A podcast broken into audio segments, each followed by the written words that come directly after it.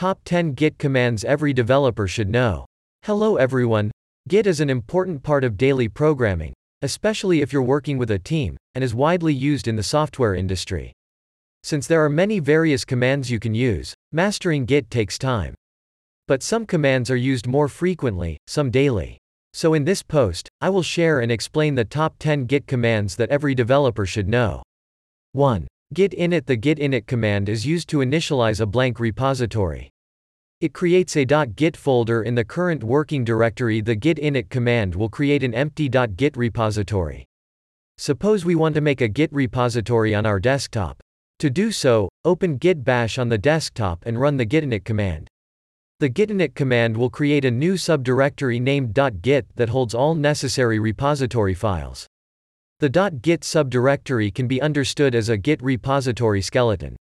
An empty repository.git is added to my existing project. If we want to start version controlling for existing files, we have to track these files with git add command, followed by a commit. 2. Git commit The git commit command is used to save the changes to the local repository. This command will help you keep a record of all the changes made. We also need to write a short message to explain what we have developed or changed in the source code. The git commit command will prompt a default editor and ask for a commit message.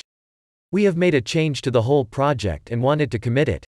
As we run the command, it will prompt a default text editor and ask for a commit message. Press the ESC key and after that, I for insert mode. Type a commit message whatever you want. Press ESC after that, WQ, to save and exit from the editor. Hence, we have successfully made a commit. 3. Git status The git status command is used to display the state of the current repository and staging area. We can gather information these information using git status command. I. Whether the current branch is up to date E. Whether there is anything to commit, push or pull E. Whether there are files staged, unstaged or untracked IV whether there are files created, modified, or deleted the list of all untracked files as displayed by the git status command. We can track all the untracked files by git add command. 4. Git add when we create, modify or delete a file. These changes will happen in our local and won't be included in the next commit, unless we change the configurations. We need to use the git add command to include the changes of a files into our next commit. To add a single file, Git add to add everything at once git add of the above command will add all the files available in the repository and put them into staging. 5. Git merge when you've completed development in your branch and everything works fine. The final step is merging the branch with the parent branch, dev or master. This is done with the git merge command. The git merge command is used to integrate different branches into a single branch. It's important to remember that you first need to be on the specific branch that you want to merge with your feature branch 6.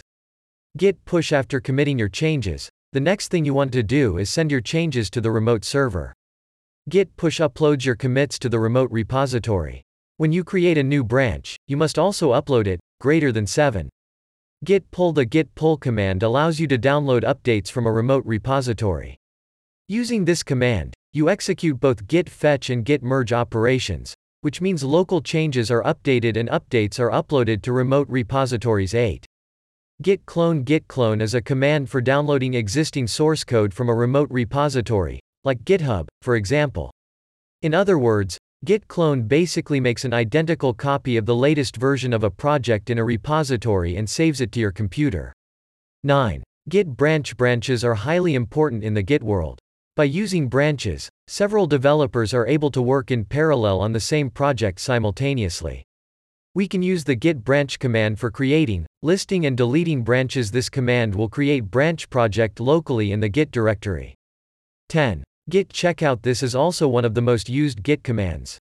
To work in a branch, first you need to switch to it. We use git checkout mostly for switching from one branch to another. We can also use it for checking out files and commits. So these are my 10 most used Git commands that I come across in my daily programming. I hope you find it useful. If yes, then let me know in the comments. Thanks for reading Smile.